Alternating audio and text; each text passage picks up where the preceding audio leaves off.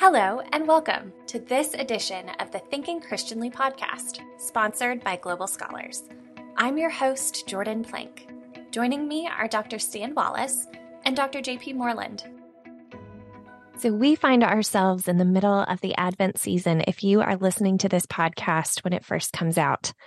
And I thought it might be just an interesting time to stop and reflect on what this season and the Christmas season has meant to both of you and also just expand expand the conversation a bit into um, the ways you celebrate with family the ways that you've thought about christmas over the years and some of the things that have really stuck out to you during that time. So first i want to talk about this particular season.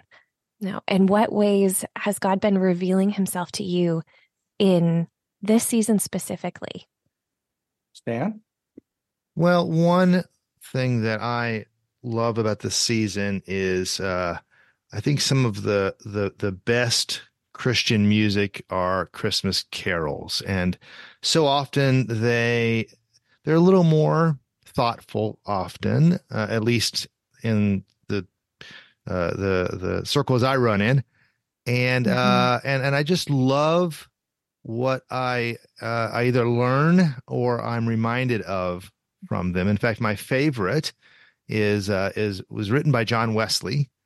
Uh, it was um, to the music written by Mendelssohn. Any idea which one it is? Is it ringing bells? No. Is no. it "Oh Come, Let Us Adore Him"? No, no close. Hark the herald angels sing. Oh, I mean, so listen, listen to this. So hark the herald angels sing, "Glory to the newborn King, peace on earth and mercy mild, God and sinners reconciled." Wow. Mild he lays his glory by, born that men no more may die, born to raise the sons of earth, born to give them second birth. Peace on earth and mercy mild, God and sinners reconciled, glory to the newborn King. I mean, mm-hmm. there is just so much there. And it's just, mm-hmm. It's, and of course, the music's fabulous. And it just, for me, is uh, a, season I look forward to to sing those classic Christmas carols and remember all of the truths and implications of the incarnation. Mm, that's good. I think for me, uh, this particular season, uh, and and where I'm at in my own journey as a, as a 75 year old man, uh, is that if I had to pick one thing that's coming through to me, uh, and that has come through to me at other Christmases, but with real force this Christmas, is the is the stunning thought that that, that God is humble, and if you just if you just step back for for a second and you look at some of the pictures of the galaxies that they've taken mm-hmm. and the absolute magnitude of of the universe that we live in and and the the the kind of attributes God would have to have to, to, to speak something like that into existence. I mean, you you just you're confronted with the fact that this is the largest, most attractive, most powerful, uh, most knowing being that could possibly exist. Now, I mean, I'll be honest, if I were that sort of a being, I, I would just sort of take over. I mean, uh, okay, you guys are messing things up. Uh, I'm going to blow the whistle and I'm going to come in with a, and I'm going to take over. But the crazy thing is that he hum, he stoops to the level of becoming one of us. And then he lives a life of humility which does, does not is not inconsistent with his with authority. But the people he hung with were not the movers and shakers. He spent two-thirds of his public ministry uh, in the northern part of the sea of galilee which is not where you'd want to go if you were going to pick people that are movers and shakers who had a fighting chance to change the world. And he was born in in such humble means that it would be easy for people to miss the fact that he'd come. It was hidden. And all of that says something to me about me. I, you know, I can accomplish everything in the world for God, but if I am increasingly arrogant mm-hmm. and self-serving, doesn't mean I I can't. When people thank me or benefit from something, say a, a talk or what have you, I always say thank you because that's mm-hmm. encouraging. After mm-hmm. all, we're to honor the elders who labor among us. And that means they're supposed to receive that honor and let it nourish their souls that they're doing a good job. Mm-hmm. That's all common sense.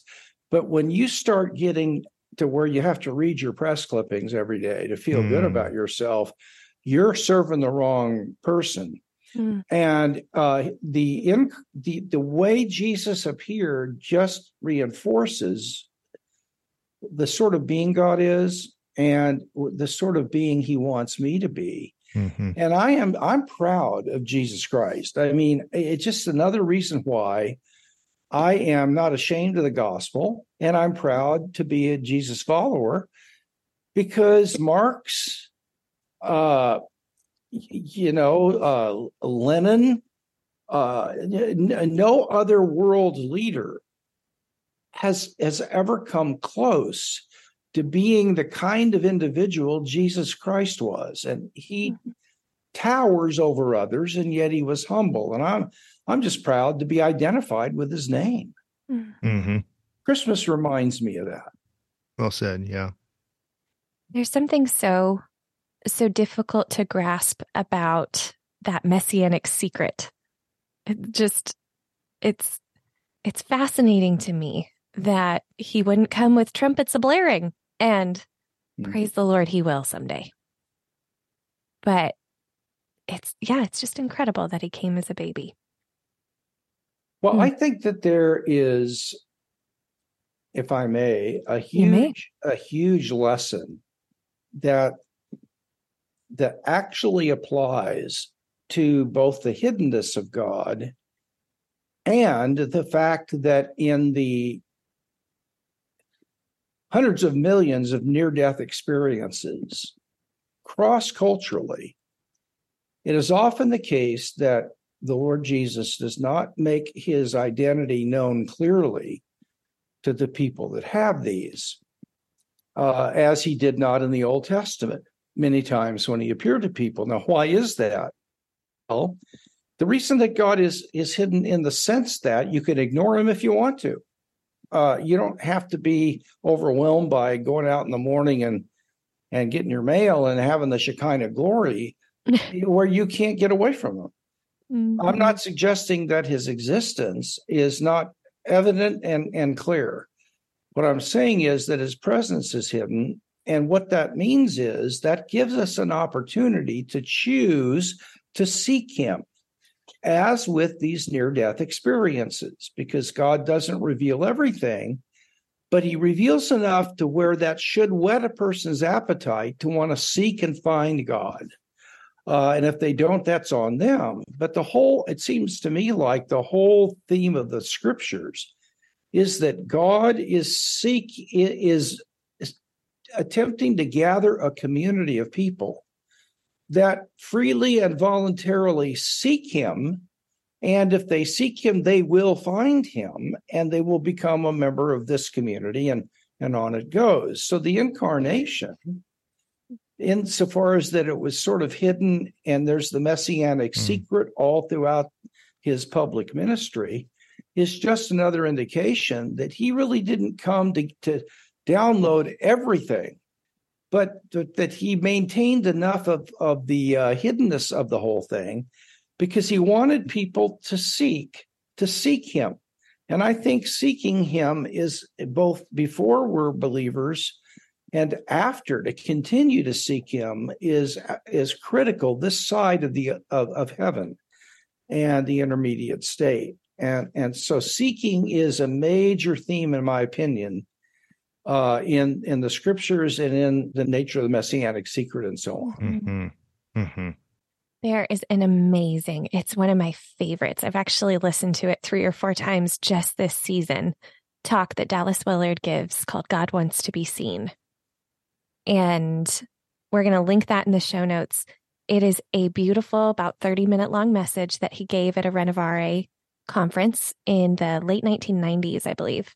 Hmm. And it's a stunning, he does a, a masterful job, as he always does, of going through and and talking about the ways in which God reveals himself to us and what it means to become the kind of person who can stand it when he does reveal himself to us mm-hmm. Mm. and how that's the the work of the christian life is becoming the kind of person who could stand it and mm.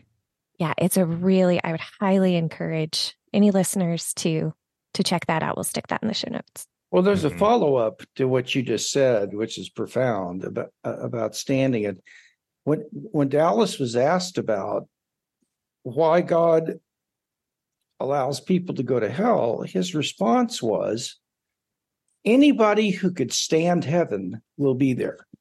Mm-hmm. Anybody mm-hmm. who could mm-hmm. stand it. And that meant there are some people who could not stand to be in the presence of God that that overtly and explicitly. They they they, they couldn't take it and as a result they don't belong there and they will they will not only be banished because they don't belong but they there there will be an ostracization because they're guilty of not learning to stand the very thing that was most important for them to learn to stand but you know mm-hmm. what an answer that kind of robs people of any counter argument because mm-hmm. he says if anybody who could stand it anybody could stand it's going to be there. And I think that's actually true. Mm-hmm. Mm-hmm. Yeah, it's interesting. Um, I've been having conversations with our daughter who was Mary in the nativity play at school. Hmm. So she was she was very um, very curious and very into what that all meant. And there's some tricky conversations to have because we have friends in very different um, faith traditions that would all call themselves followers of Jesus. And they have very different beliefs about Mary's role, what she was like, what her what her role in the redemptive plan was. Um, so it was interesting trying to answer those questions for a seven year old who is, you know, attempting to walk up on stage and pretend to be this person. And one of the things that stood out to me was that Mary could stand it. There was something about her that could stand being in the presence of God. And she got to be probably the first person to look at the face of God and call him by a name he gave us. And that's incredible. It is. Mm-hmm. That's incredible. And, you know, for that reason, um, among others, but that that reason, giving my daughter someone to look at and say, yeah, God chose her for a reason. And we might not know a lot of the other stuff mm-hmm. that that falls into the category of mystery in in a mm-hmm. lot of ways but you know, that much we know is true that she loved god and enough that he would place her in such a central role yes. and i think that that's been top of mind as as our mary conversations have been mm-hmm. um, pretty persistent um, jordan mm-hmm. could i ask a mm-hmm. question that i'm wrestling with and i I don't, I'm not leaning on an answer at this point, and I, would like to know if you guys have thoughts about it. And, and, basically, it goes like this. I mean, I think as a Christian, we're seeing um, Happy Holidays replace Merry Christmas, and uh, that's a part of the larger movement to secularize things. And uh, the secularization of Christmas is done gradually by starting with Happy Holidays. Now, my question is as a Christian, I am struggling with what my attitude and approach to that should be. Because, on the one hand, uh, I, I believe unbelievers have a right to reject uh, anything they they they want to reject, and we they should not be forced to uh, do something that is uh, contrary to their will unless it's in the natural law. And I, I mean, that's my own view. I, mm-hmm. be, I, believe they're to be held to the natural law. Uh, so that makes me think that, you know what, if they want to secularize Christmas, the church has withstood being persecuted in the Colosseum. Surely we can take this. Uh, and we shouldn't that this is not a hill to die on. On the other hand, I, I, as an American, I'm, I'm, and I think this may be consistent with my faith, but I'm thinking, well, the, the historical facts are that Christians and and biblically informed deists were foundational to the precise nature of American government and the society that flowed from it for uh, a hundred years. And it's a historical fact that certain things about the Bible and Jesus were important to Western democracies and our democracy. And so having a celebration of, of Martin Luther King, uh, where I, I certainly think that that's a legitimate thing to do, even even for those people who don't like him, uh, who thought think he was an adulterer and he was a, a fraud and all the rest of it. Well, that's you know, so don't celebrate, but but we should celebrate King not because we're forcing you to agree with everything he did, but because he played a major role. So similarly, I wonder if keeping it as Christmas would be uh, a way of honoring the historical facts that were important to our history. I don't know. I don't know how to think about this. Do you guys have a leaning on this or a way to think about it? Yeah, I don't think I've got a very deep uh, set of reflections, but uh, but I have thought about about it a little bit. Um, and I actually prefer to speak and I and I do in my email signature and when I'm speaking and leaving someone I actually uh, find that Christmas has already become so secularized that even the term Christmas itself doesn't have much content. I'm not sure most people outside of the Christian tradition uh, imbue it with a sense of God made man and all the other things that we know uh, the initial Christ Mass was affirming and and and and part of the the focus. Uh, so I actually uh, find a different word helpful, and sometimes it, it, leads to other conversations because it raises the question, "What do you mean?" And I often will say Advent blessings. Oh wow! Uh, both words are important. It is the ultimate blessing, God becoming one of us and Advent calls out the the coming or or his appearing and a season, not a day or a mass, focusing on Christ, Christ Mass, but a season where we stop and await his coming, and then there is the coming. Uh, and and so there's just so much more to it, uh, and most people aren't familiar with the, the church calendar, so it doesn't, uh, you know, have any baggage for most people, not all, but most, and so it opens some conversations. Uh, wow, I like that. Yeah, that, mm-hmm. that's that's helpful to me. Mm-hmm. mm-hmm. Anything else, or Jordan? Do you have any thoughts about this? You know, we have tried. We have tried to really intentionally embrace Advent. Um, and you know, we have Advent, uh, you know, week markers, and not. I think the thing that a lot of people think it is is a countdown. You know, we have Advent calendars. Mm-hmm. Um, for us, we have the candles in our home that we light every Sunday of Advent and really focusing on the waiting. And that that has shifted our perspective and even we um we think of the advent season as a time when we decorate a little bit at a time so we'll do the christmas tree but then we'll do the window decorations and ease into it so that by the time we get to Christmas tide or those 12 days of Christmas, we celebrate.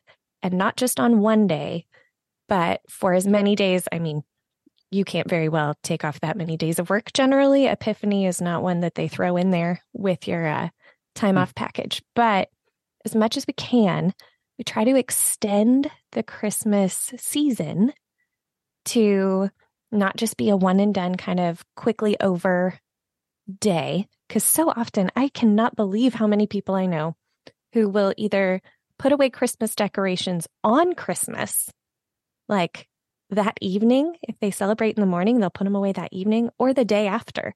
Mhm. Mhm. That just blows my mind. Mhm. I um I think that's that's so sad. But by the time we've done all that stuff and the by gosh, by golly, the tinsel and the holly, it's just a lot.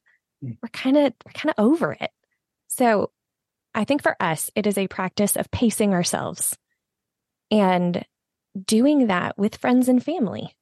So, you know, when we're talking about the general public and holidays, uh, happy holidays versus Merry Christmas or Happy Christmas, depending on where you're from, um, the way that we most shape that is in our particular context. So we try to invite people into our Advent celebration, whether that's St. Lucy's Day or um, celebrating actual St. Nicholas. Um, kind of finding ways to celebrate in between that Christians have been celebrating for a long time that aren't necessarily commercialized so much. Mhm. And you said something I want to pick up on because you talked about this this Advent season of waiting, and it certainly is. And and, and you implied this. I'm just going to make it explicit. You're Mhm. waiting with a certain expectancy. So it's a it's an excited waiting. It's hey, something is just around the corner, and it is worth being excited about and and and waiting for and anticipating. And that leads when I will use this language and we start talking about what is Advent, it's this this sense of this is the promise that goes back eons that God made to send his Redeemer.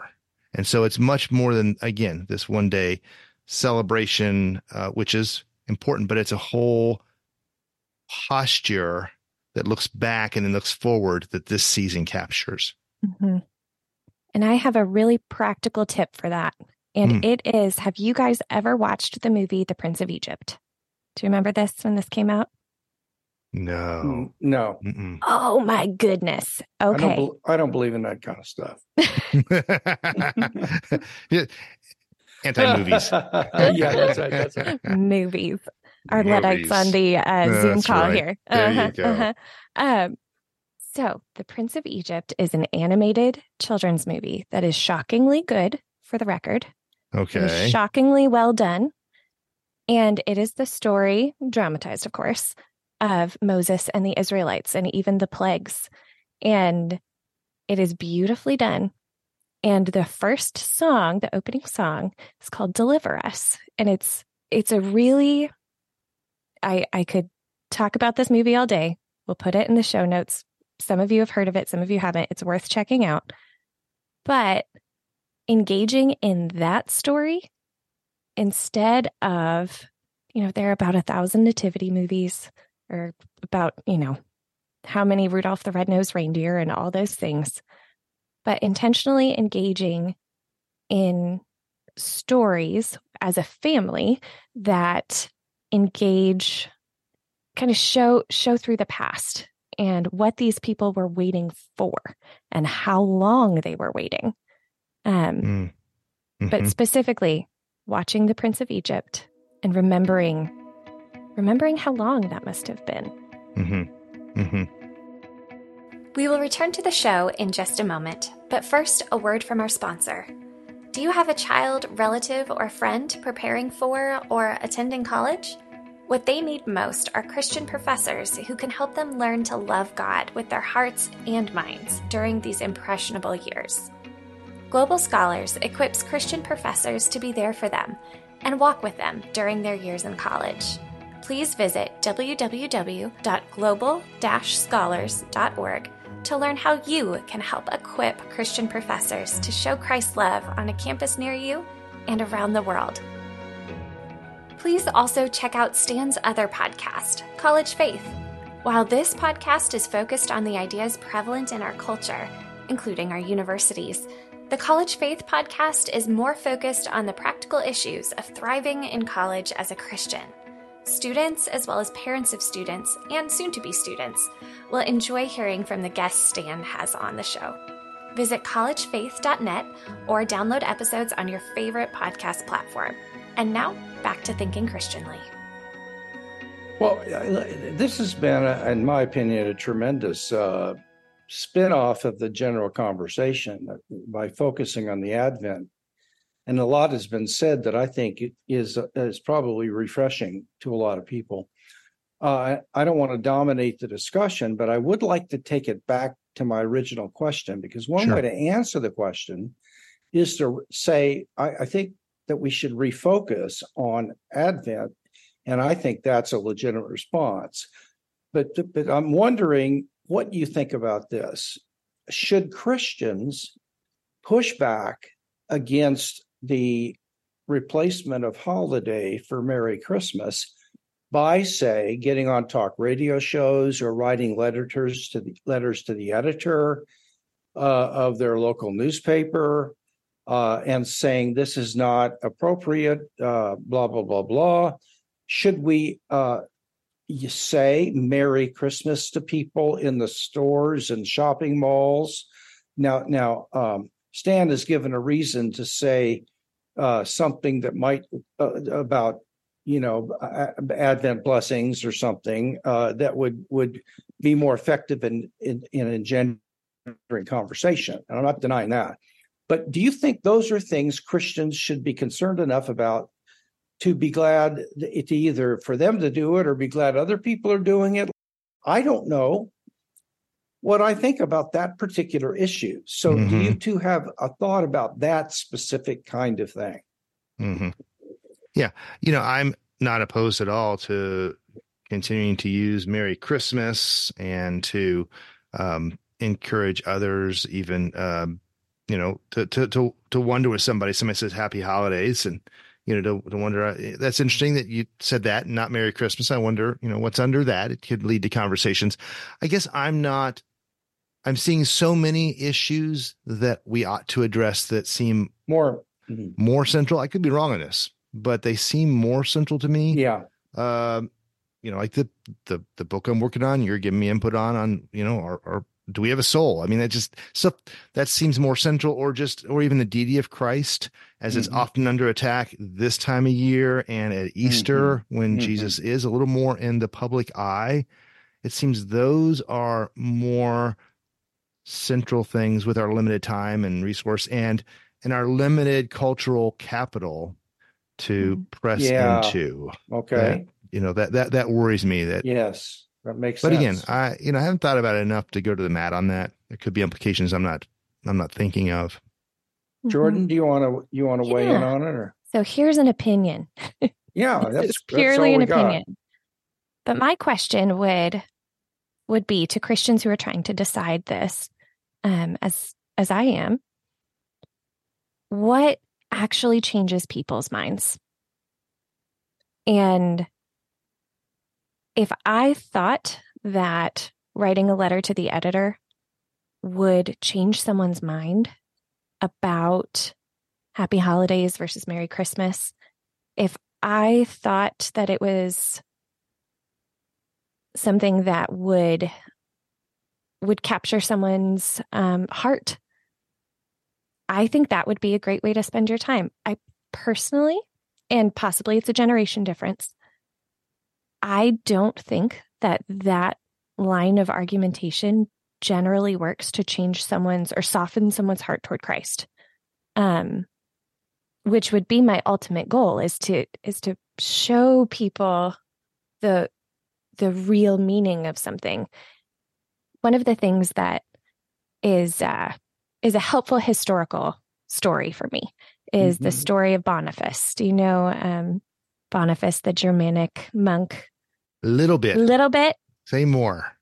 Say more. So here is one of my favorite stories. So first of all, Boniface was a monk that was coming up from Rome. Um, this was at a time when the church, this is pre schism, so the church was um, pretty unified at the time. And he was on mission to go up and be a missionary to the northern Germanic tribes.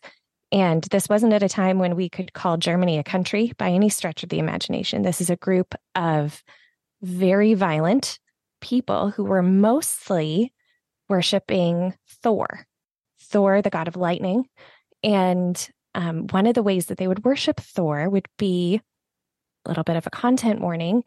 They would place a child in a tree, usually a very large tree. They would sacrifice a child and place them in the tree to appease Thor. Very similar to a kind of Baal worship.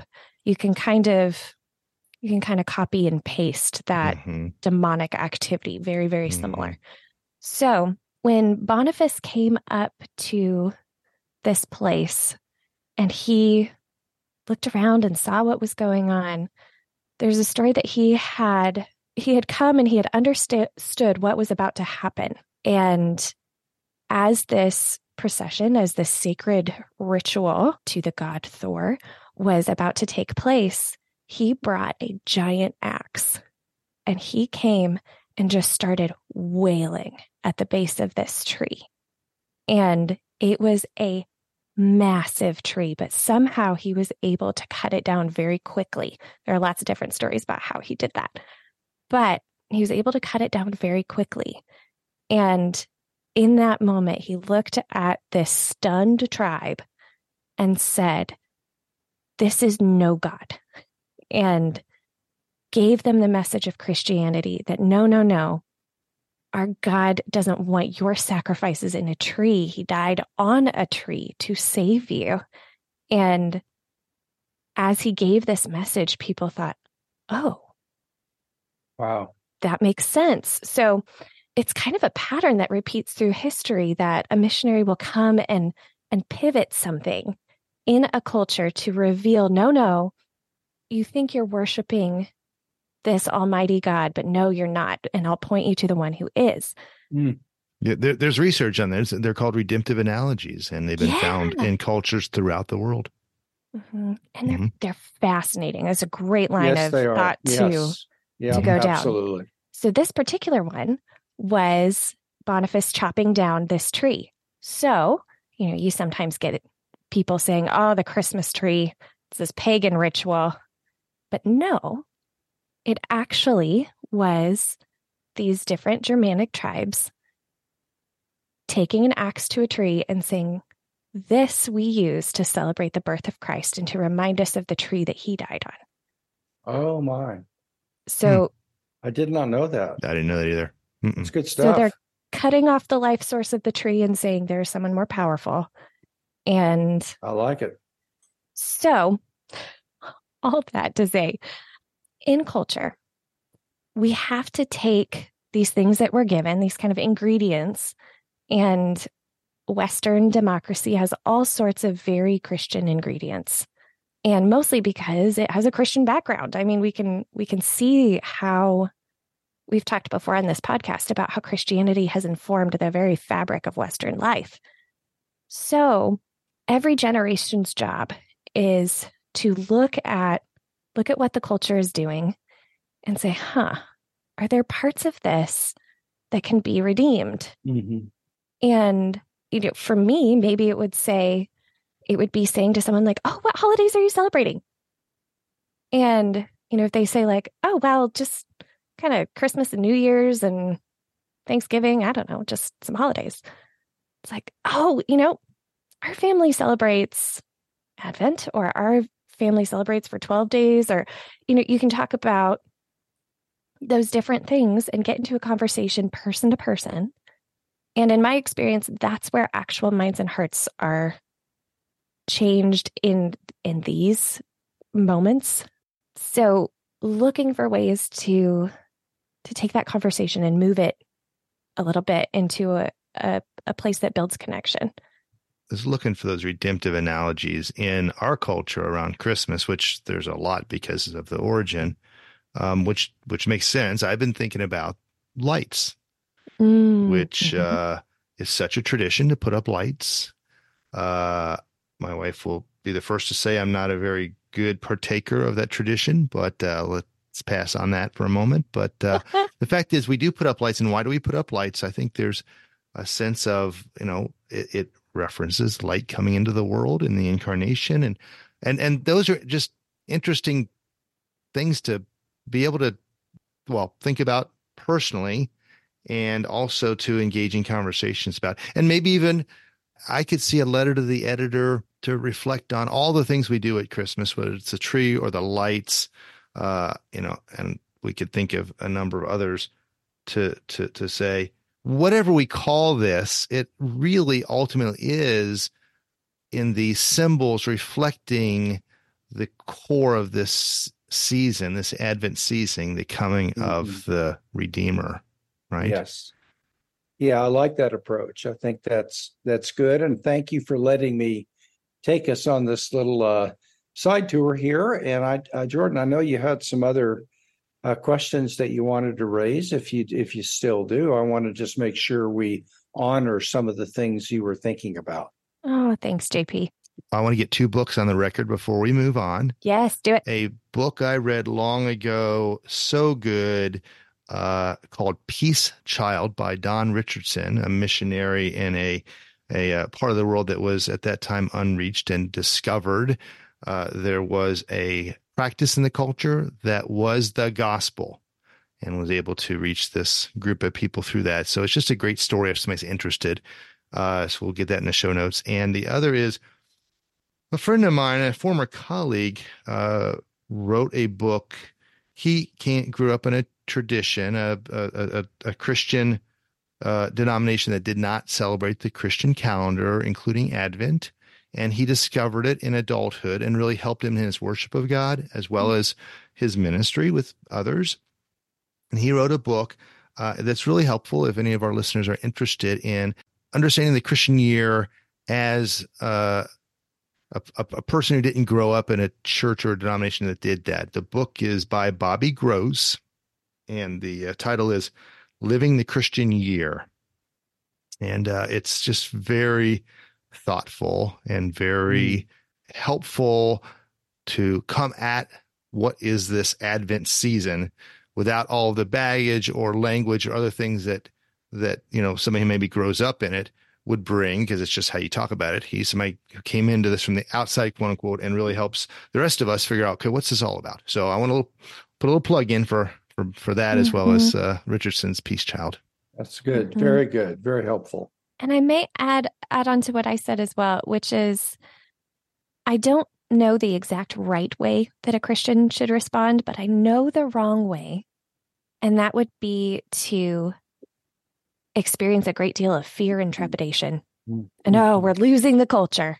And to respond out of a place of um, scarcity and and panic that oh no god's not going to do what what i want him to do if if our culture isn't going this direction um i think that fear would make a person make poor decisions ah. and and mm-hmm. not respond appropriately good point so maybe coming at it with an informed curiosity.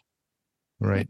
We know the story. We know how this ends, but we can still be curious about how other people are getting to the places they're getting to. Um, and maybe throw in a little warmth there because, gosh, the season's just really hard for a lot of people. Mm-hmm. And it might be a place where we can be be the light in the middle of a literally and figuratively dark season. Mm-hmm. Mm-hmm. And to mm-hmm. tie it back into the season we're talking about, uh, that posture of scarcity and fear really is an anti-incarnational posture, right? It's as mm. if God is not present and already among us working in redemptive ways. Mm-hmm. Yes. Yeah.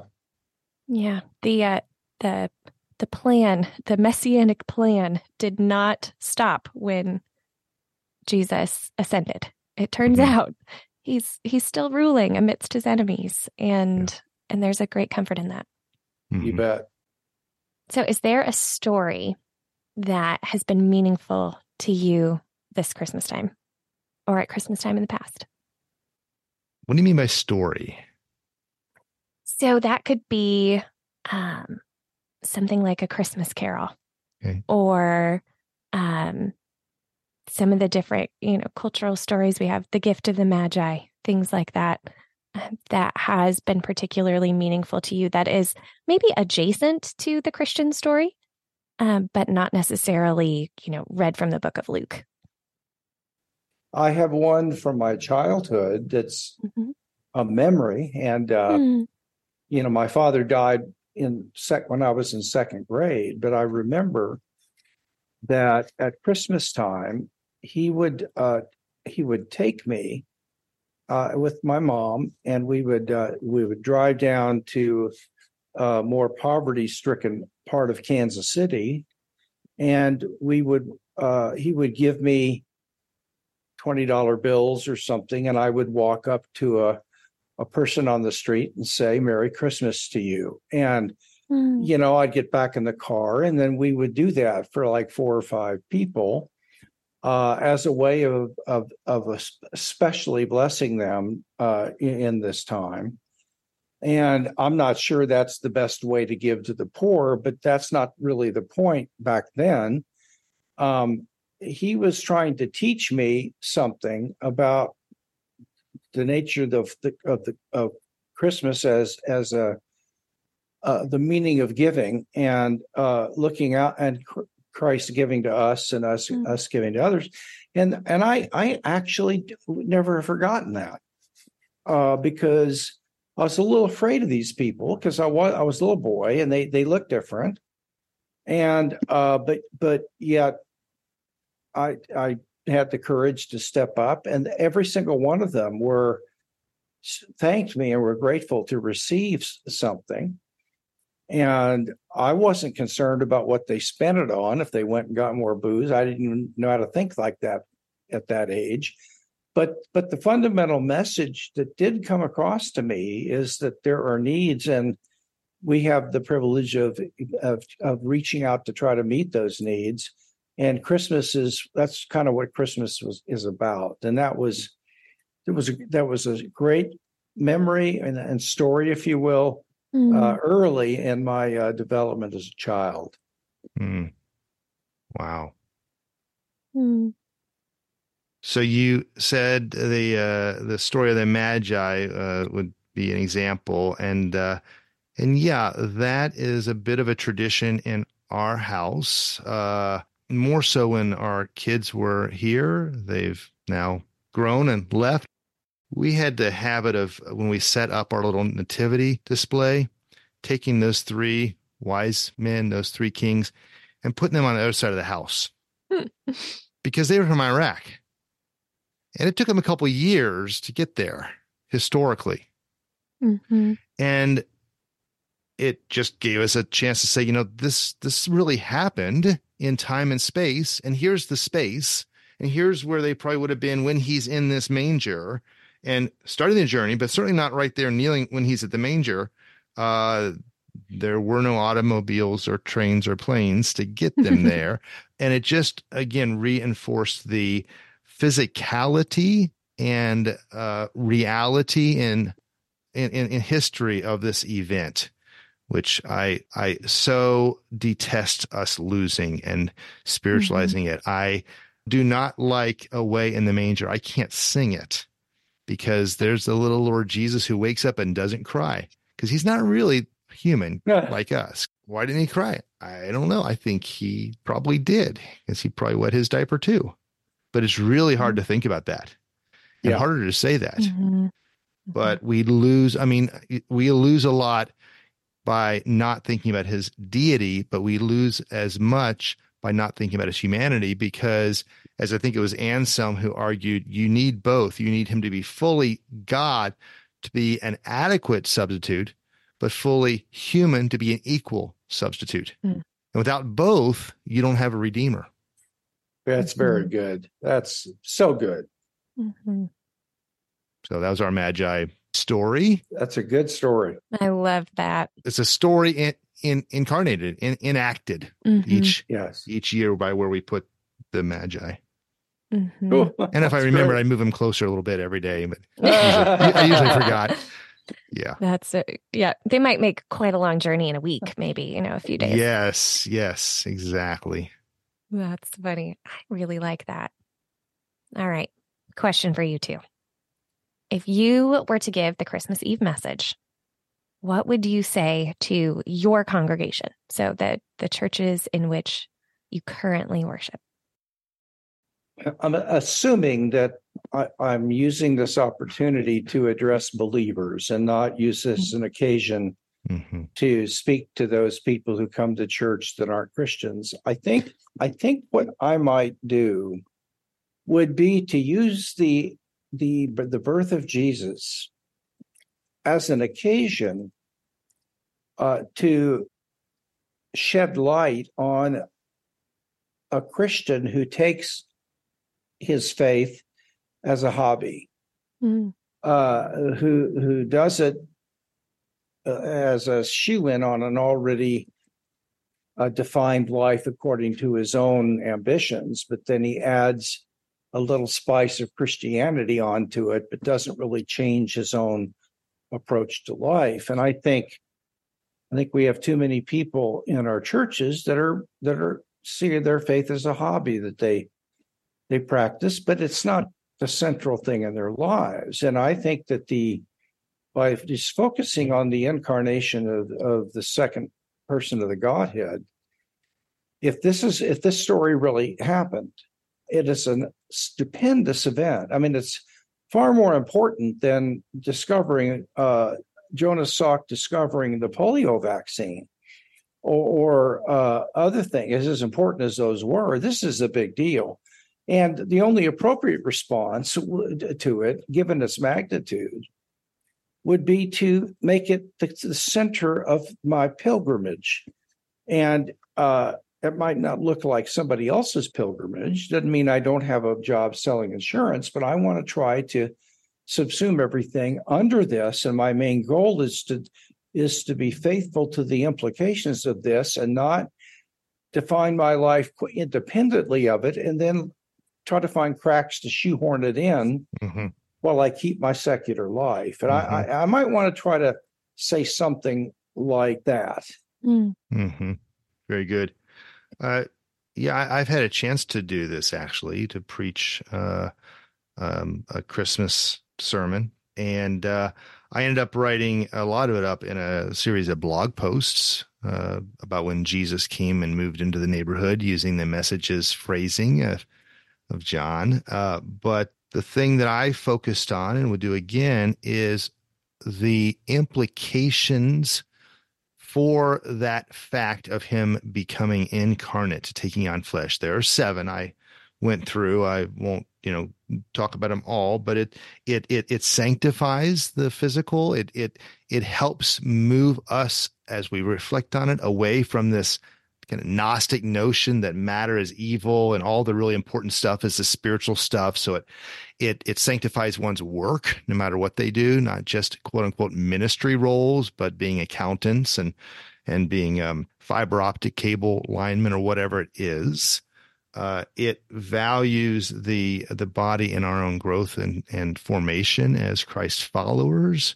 Uh, there's just so many implications that are important, I think, to draw out because we as a people from the earliest days uh, have struggled with this idea that the physical world is just at least not quite as good as the spiritual realm and maybe actually flat out evil and to be despised and to be ignored or escaped.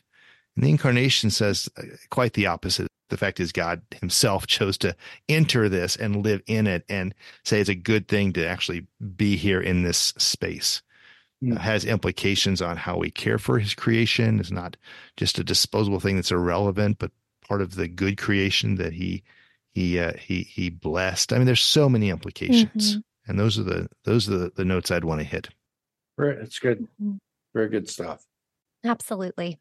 So as we as we close our time together, I wanted to say one of my favorite, just a little part of one of my favorite poems, and a lot of you know it as a song. I heard the bells on Christmas Day. It's oh, one yeah. of my favorites. Yeah. Uh, I think it is easy. We are in a tumultuous time in world history. Mm. and we are aware of it in a way that we've never been aware Mhm. of tumultuous times in world history before. So it seems that the message of peace on earth has a very uh, Mm. salient quality to it this particular Christmas, and and it reminds me very much of those lines. And in despair, I bowed my head. There is no peace on earth, I said, for hate is strong and mocks the song of peace on earth, goodwill to men. Mm. And a little later, then ring it out so loud and deep God is not dead, nor doth he sleep. Oh, The wrong shall fail, the right prevail, with peace on earth, goodwill to men. Well, that's Mhm. powerful. Mhm. And you know what, listeners? I know, and I can say for these um, two gentlemen as well, we really believe that.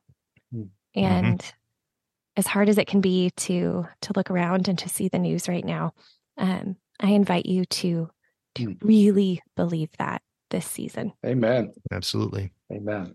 Good word. Thanks, gentlemen. Good to be together. Great to be with you.